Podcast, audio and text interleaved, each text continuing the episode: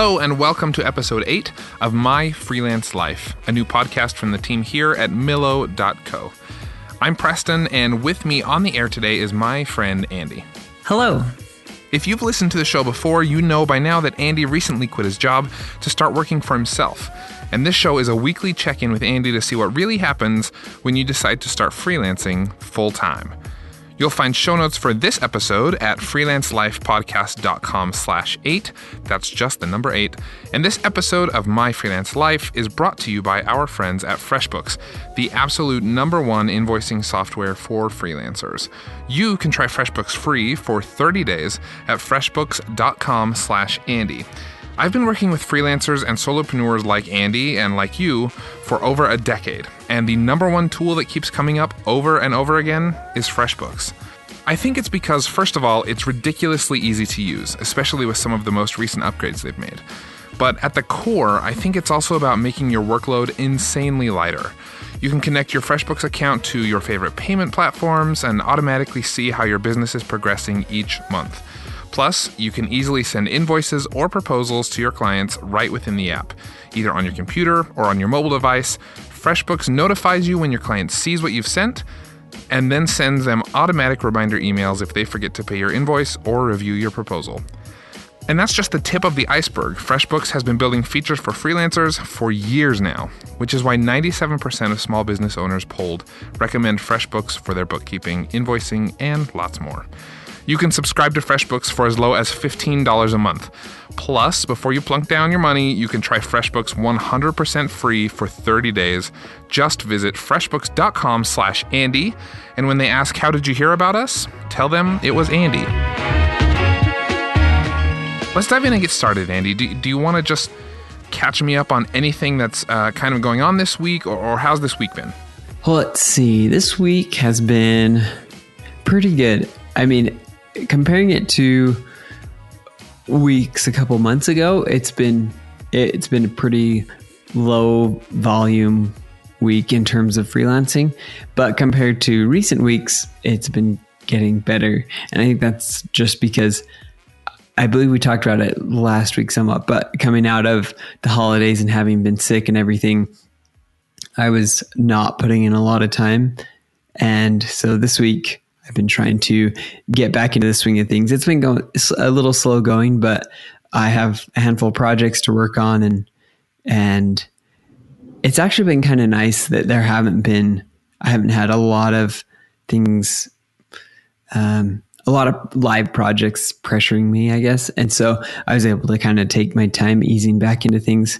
Now, that it maybe would have been great to have a lot of things pushing me and then it would have like jump started me right back into the new year and and working. But I've been taking it slowly for better or worse. I think it's fine to be intentional about that kind of thing, right? I guess I guess the concern comes like when you wish you had more work and it's not yeah. coming, maybe. Yeah. But it but it sounds like things are going okay and they're starting to to sort of rev back up at the same pace that you're revving back up after the holidays. So that sounds nice.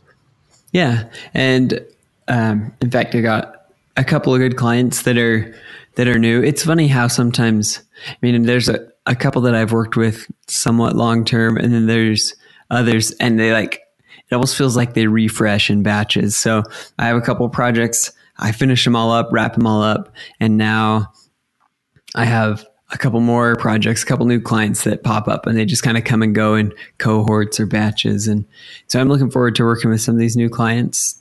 Um, they have fun work, good projects, and promising, I think, relationships for potentially having some some more long term clients. So, what do you think causes that? I mean, like a like a surge, and obviously that would be the secret sauce, right? Is how do I have a surge all the time of potential yeah. clients? What, what do you think maybe causes that on on Upwork particularly, or or well, just in general? What what causes more clients to be reaching out?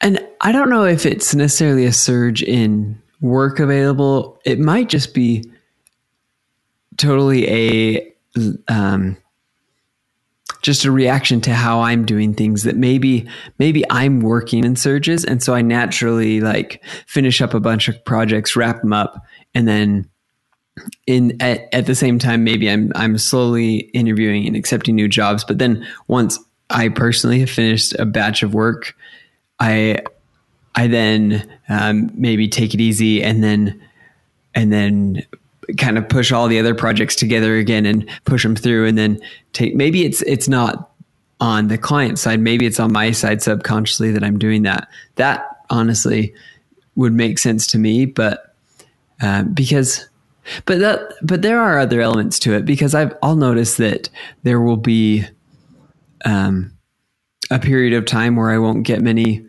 job invitations uh, or in, um, interview invitations, and then all of a sudden a few days will go by and I'll get three or four in a day, and then I'll go a few days with nothing, and that actually might be something that Upwork does. Maybe maybe once you start to get invitations, then Upworks somehow ranks you higher. Maybe your profile's getting higher views at that time. And so then you're displayed more often to people posting jobs. And it just is kind of like an open feedback loop that it just builds on itself. But honestly, I, I don't know. Other than my first thought of maybe it's just something on my side subconsciously, like batching things together. I, I think it's interesting to explore both of those. Like if, if you're doing it subconsciously, then, you know, is there is there value in like booking yourself out? Or well let me let me back up and let's talk about your particular clients because i think there are some industries that this may work better in than others. You do a lot of sort of spreadsheet work data work uh, script writing and things like that things that that i don't know I'm, I'm making an assumption that people tend to need fairly quickly. Is that a good assumption? Yeah it does seem that way. A lot of times people uh, and it's definitely not not always the case, but a lot of times people will come with an issue that they need fixed quickly. Sometimes it's a script they had working before that's not working, or something in a spreadsheet broke. But um, a lot of times it's for specifically what I do. It's system improvements, and they are. And maybe this is actually the majority of the of the cases that people come with ideas of things they want to improve just to make um, some of their tasks smoother, take less time, or no time at all if it's fully automated. So um, sometimes they'll come to me and they'll have ideas and they want to implement them quickly, but they're not necessarily like uh, emergencies, I guess you could say. They're, they're ideas that they want implemented quickly because it's going to save them time. And the sooner that they can get it launched, the better off it'll be. But it's definitely a split because there are still times, or here another example is that I have some clients that I've built projects for them that were not rush jobs necessarily. I've had some clients that I've built spreadsheets for them and it wasn't done as a rush job initially, but then in the follow up work, maybe they want to hurry and add a new feature to that, or maybe they have a new user coming on board, or something's not working as expected that I have to get in and fix. And those things are quick jobs that they come in wanting something turned around quickly. I, I'd say it's a toss up though. There's some of each style. So I guess the, that was sort of a leading question for the idea of booking mm-hmm. yourself out a, a, few months. I mean, are you, is that something you're trying to do or, or are you, you said you're sort of working in batches or maybe subconsciously you're working in batches where you get a bunch of work done and then you go out and try to find more clients and then you get their work done and then maybe more clients come to you and you get their work done. But instead, like, is there, any is this is it something that would interest you or or are you already trying to do this where you're saying like look i'm already booked for may uh, let me when clients come to me i will tell them i can't get to this till june but i i'd love to do it or something like that. I mean uh, there's obviously inherent risk in doing that um, especially on a marketplace like upwork because they might just go find someone else who can do it more quickly. But what, what thoughts do you have about all that? Yeah i I think it is an interesting idea to consider and I and sometimes I do do that, but on a on a much smaller scale, perhaps. Not always. Sometimes it can be a month out, but but I think you're right the way you said it that um, on Upwork, if I'm applying for a job, there's probably other people that are great. Not always. Sometimes I think the for the nature of the job or for what the client's looking for specifically, it might just be a few a few freelancers that fit the bill for them. But um, I think if I were to be in an interview process and say that I couldn't work on it for a month, that they would be more inclined to go with someone else because they would just be anxious to get it done. However, there have been times when I've talked with a client, they've it feels like they've more or less decided to move forward with me, and then we start talking about deadlines, and they'll say, "Oh, I, you know, we need this. You know, could you do it in four to five weeks?" And and so they set a deadline out like that, and then when that's the case, sometimes I'll be able to pick up and complete a couple projects along the way as I'm more uh, more slowly working on that project. So I I have sometimes booked myself out like that, but never too explicitly. There have been a few times when I've been in the interview process with a client, and uh, I'll say, or maybe I'll say it right off the bat in the proposal I send to them. I'll say, you know, as a response to your invitation, I would definitely be interested in working on this, but I'm busy right now and I wouldn't be able to start till the middle of next week or something. And I haven't honestly tracked to see how often those responses come back and they want to keep talking anyway. I mean, I think a phrase like that might might sound like it would be a turnoff to somebody if and I think a lot of people might react that way initially, but the truth of the matter is a lot of times with some of these proposals and the invitation and the back and forth and getting set up getting you know passwords or or further project details it will take a week anyway even though I, it's just because the back and forth you don't necessarily just get the interview do all the back and forth that day because the client's no doubt juggling other tasks in their work or their life or whatever it is i'm helping them with and i'm juggling other projects so sometimes it, there's that much of a delay on starting a project anyway. So in theory, it shouldn't be a bad thing to hear that, but it sometimes sounds like a long time, I think, to people. That's that's really really interesting. Okay, so so I want to come back to this idea of like if if if a client says to you, you know, this doesn't need to be done for a month, and you you recognize that it's really only going to take you maybe two or three days of, of total work over the course of the month and you start to sort of fill in with other clients and do other projects in the meantime. Am i understanding that right? Yes. Yeah so i guess my question follow-up question to that is are you using some sort of tool to sort of like like I know there are tools that let you use like a Gantt chart, for example, where it has, you know, uh, if, if you or the listeners aren't familiar with Gantt charts, like it has the months on the top and the projects down the side. And then it has like bars or, or days or weeks or whatever. And it has bars that are like taken up by certain projects.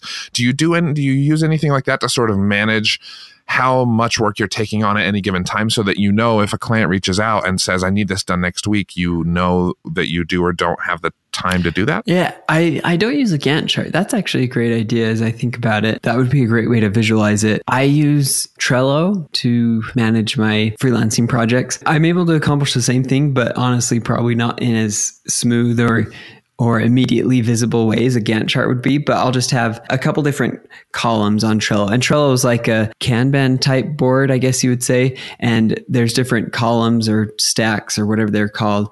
Uh, and then you can move these cards, drag and drop them between columns. And for me, a card represents a project and a column represents a status. So there's a column for if I'm in discussions and there's one for work that's currently ongoing. And then there's a column that's if I'm waiting on something. So if I've submitted something or a project is waiting to start because I'm waiting for details or something from the client. And then when it's done, I move the card, the little box of information to a completed column or status. And so what I do with these is each of these cards can have on them a due date, can have details and comments. So I'll put in due dates and sometimes I'll manually put in a quicker due date than it actually has just so that it will remind me sooner because what I do is I'll look at all the cards at any given time and just get a general sense. That's what that's what it really is. A Gantt chart would be more precise. This method gives me just a general sense of the workload that I have. If I can see that I have five projects that I'm currently working on right now and I can look at their due dates and get a rough idea. And then I can also glance in the waiting column because theoretically, you know, this afternoon, all those clients could come back and tell me the things that I'm that I'm waiting for to move forward. And then all of a sudden I have more projects that are kind of in the queue. And this has worked so far with the amount of projects I've done. I suppose if I were to get to be doing more projects, then it would start to become a, a little less manageable. And I'll probably honestly, I like your suggestion. I'll probably look into a Gantt chart idea to show that and be able to graph it better. A lot of the project management tools out there for freelancers um, have. I'm trying to. I'm trying to remember which ones I've seen that they have that and which ones not. But you know, if you're listening and, and you're thinking, you're also thinking this could be a good idea. I, I first would recommend you try it out, like in a Google spreadsheet or something, and just build your own Gantt chart or, or draw it up on a whiteboard. Like find some free way or cheap way to do it um, to see if the system works for you. But if you're really into it and you think this could really help you, um, Andy or the listeners, I there I know there's one called um, I think it's called Cushion or something. I'll, I'll, be sure to put it in the show notes, um, and I'll dig up a few others that I can put in the show notes as well. But um, but yeah, there are these project management tools that have elements of like a Trello board, like you're saying, Andy, but then also they they turn those tasks into a timeline so you can see how far out you're booked. And I know that can be helpful, especially for people who aren't who who either aren't on Upwork or in addition to their work on Upwork, they're just sort of taking clients in via email or via you know a form on their website or whatever.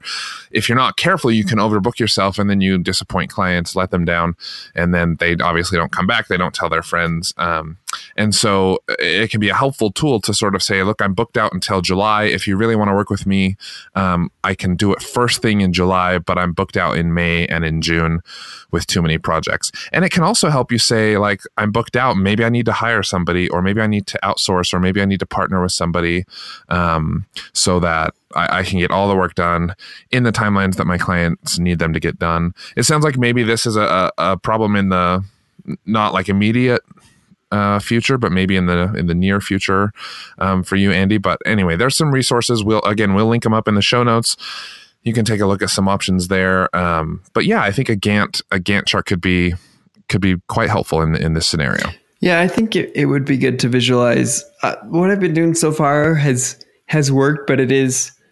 I mean, I think it's prone to error.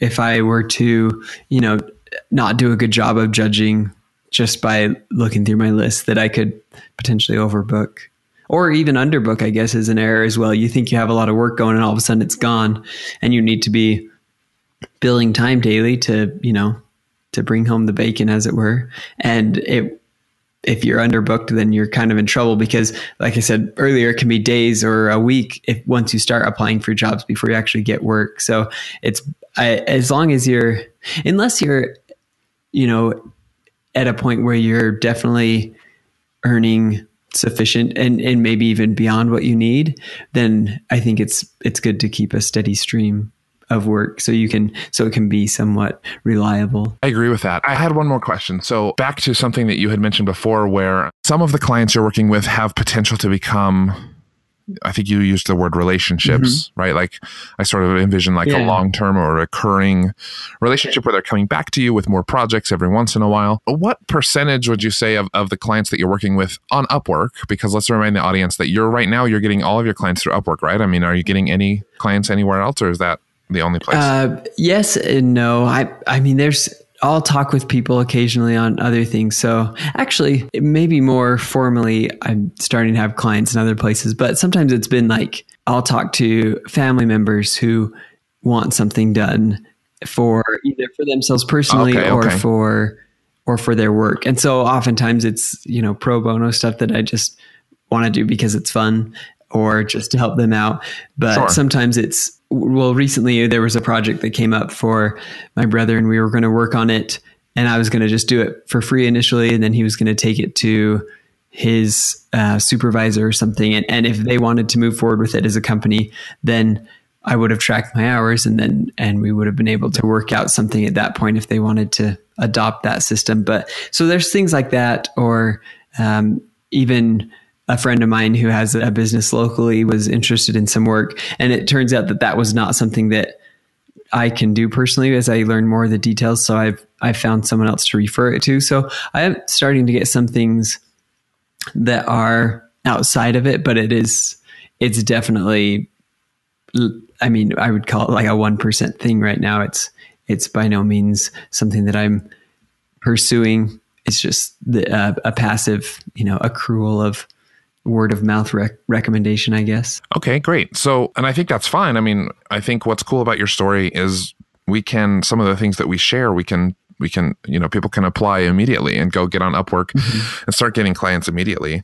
What so what percentage would would you guess if you had to guess, or maybe you know the number? What percentage of the clients that reach out to you initially on Upwork become eventually like recurring customers or or repeat customers or something like that? That's a great idea to track that, um, or even it might be there might be a way to track it already and just go back and calculate it. But it depends on how you define long term or recurring, I suppose, um, because there are some people where there's a project that's ongoing and it becomes a long term project, but it's the same as what it was intended to be up front. With these caveats, let me give a guess. And I feel like last time I did this on this podcast, like my guess just like fell flat and I had no idea what I was saying. Just That's all right. I asked you to make a guess, so you're good. I will say it is 50% or lower. It, I mean, that's probably a safe thing to say. It's it's probably less than half of the clients become long term, and then half or slightly more than half are clients that have a, a job, come in, work a handful of hours, deliver it, and move on there would be an interesting way to track this, I suppose. With Upwork, you can look up your contracts, you can see when they started, when they ended, and so on. But there's there are times when contracts go dormant, either because you don't hear back from a client or they said they'd maybe have work in the future or whatever. And so sometimes they'll leave these contracts open and so that doesn't necessarily, but if no work's being done on them, it doesn't necessarily give a good view of how much is long term or recurring. But there might be a way to pull some reports. Well, yes, there is a way. So if I, I could download some financial reports and see which clients I'm billing, you know, a month after the initial after the initial like work started or two months after the initial work started because that would show that either we worked on a project and then they came back with with more things to work on or the the initial project itself lasted that long. But back to your original question i would say half or less are recurring or long term which you know i think is is fine. I i think it's sort of the nature sometimes of freelancing mm. but that is a question i get all the time from um, the Millo community is is like how do I and I, I, sort of get the sense I, I haven't dug real deep into this. I need to. And if you're listening and you want to tell us more, you can write us at shows at millo.co and Andy and I will read them, uh, read all those emails. But, um, the sense I get is that these are people who have been freelancing for a while, maybe a year ish or more, and uh, and they've enjoyed it, but they're starting to get a little bit burned out by the cyclical mm-hmm. process. Like you always hear about, like the feast famine cycle of being a freelancer, and I think we've discussed you know this this sort of theme on the show before but um but i always get the question like how do i get more recurring work? And it's kind of the the golden idol of internet business in general or working for yourself in general. It's like how do i how do i just have a guaranteed paycheck without mm-hmm. having to clock in at a nine to five? So i understand where it's coming from. I, I guess um, I, it'll just be interesting to watch over the next little while what yeah. what percentage. Maybe you can update us in a few more episodes. What percentage of clients are coming back with more work and how long it takes them to come back with more work. You know, are they coming back the next week or the next month or a year yeah. later or whatever? It'll be interesting to sort of watch that evolve. And that's definitely something I want to do now. That idea, just because you asked me, the idea came to me of how I could track that. And now I'm really curious to bust out a spreadsheet and make it happen. What did you? yeah, you and spreadsheets. what did you see from people, or if people shared before you said that you'd get questions about it? Did you notice any particular trend of what freelancers in general were saying to you of how many how what percent of their clients are recurring or long term you know i don't know if i've asked that question uh, back right? When they when they uh-huh. when they say how do i get more recurring clients? I don't know if i've come back and said you know we have some ideas and some resources but what percentage of your clients are already recurring? I haven't asked that. It would be an interesting thing to find out from the millo community. Again we'd love to hear from you can hit us up on twitter or or via email and let us know there are I, there are lots of freelancers who show up in threads like that. For example, I'm thinking in our our Facebook mastermind group, um, which I will link up in the show notes again. But uh, but uh, there are some who chime in and they say that's all I do, right? Like I make a healthy six figures every year just on clients or, or, or recurring clients, I should say, or like some people will say, I have clients that I've been working with for 20 years. I think it varies. Wow. I think there's a huge range from I never get recurring business or I can hardly get business at all to I don't have time to take on any new clients because I'm so booked out with our current my current client workload. But that's a good question. Yeah, that'd be interesting to hear. But I think you're right. There's going to be that's that's kind of how freelancing goes. Partially because it encompasses so many different industries, but also just because different people want to approach it differently, and so we'll probably hear different numbers yeah, all across so. the board. So, what else are we up to? I mean, uh, tell me what else is happening, sort of maybe in uh, freelancing and your personal life. Obviously, you don't have to get too personal, I guess, just like your sort of lifestyle, the lifestyle you're building around freelancing. Um, how's that going? Are you in, are you enjoying the flexibility in your lifestyle? What's it allowing you to do? Um, how is your wife liking it and or disliking it? And, and any of that that you'd like to share, I'd love to hear. Yeah. Well, I remember going back to some earlier episodes and talking about the schedule or that I was setting for myself of like when to wake up and when to do these things. And I had this flexibility and I had a good plan in place. And honestly, it's kind of fallen apart lately. And I don't know whether that's a result of the holidays or that period where I got sick or getting busy with some with some extracurricular things I have going on. But or a combination of all the above is most likely. But for for whatever reason, that nice schedule that I was maintaining for a while there earlier on has kind of gone out the window and it doesn't feel as healthy where I'm at right now in terms of how I'm going about things. It's it's nice and it's wonderful to have the flexibility, but sometimes oh, there's that Spider Man quote with great power comes great responsibility. So I have this, this freedom and this flexibility to structure my day how I want,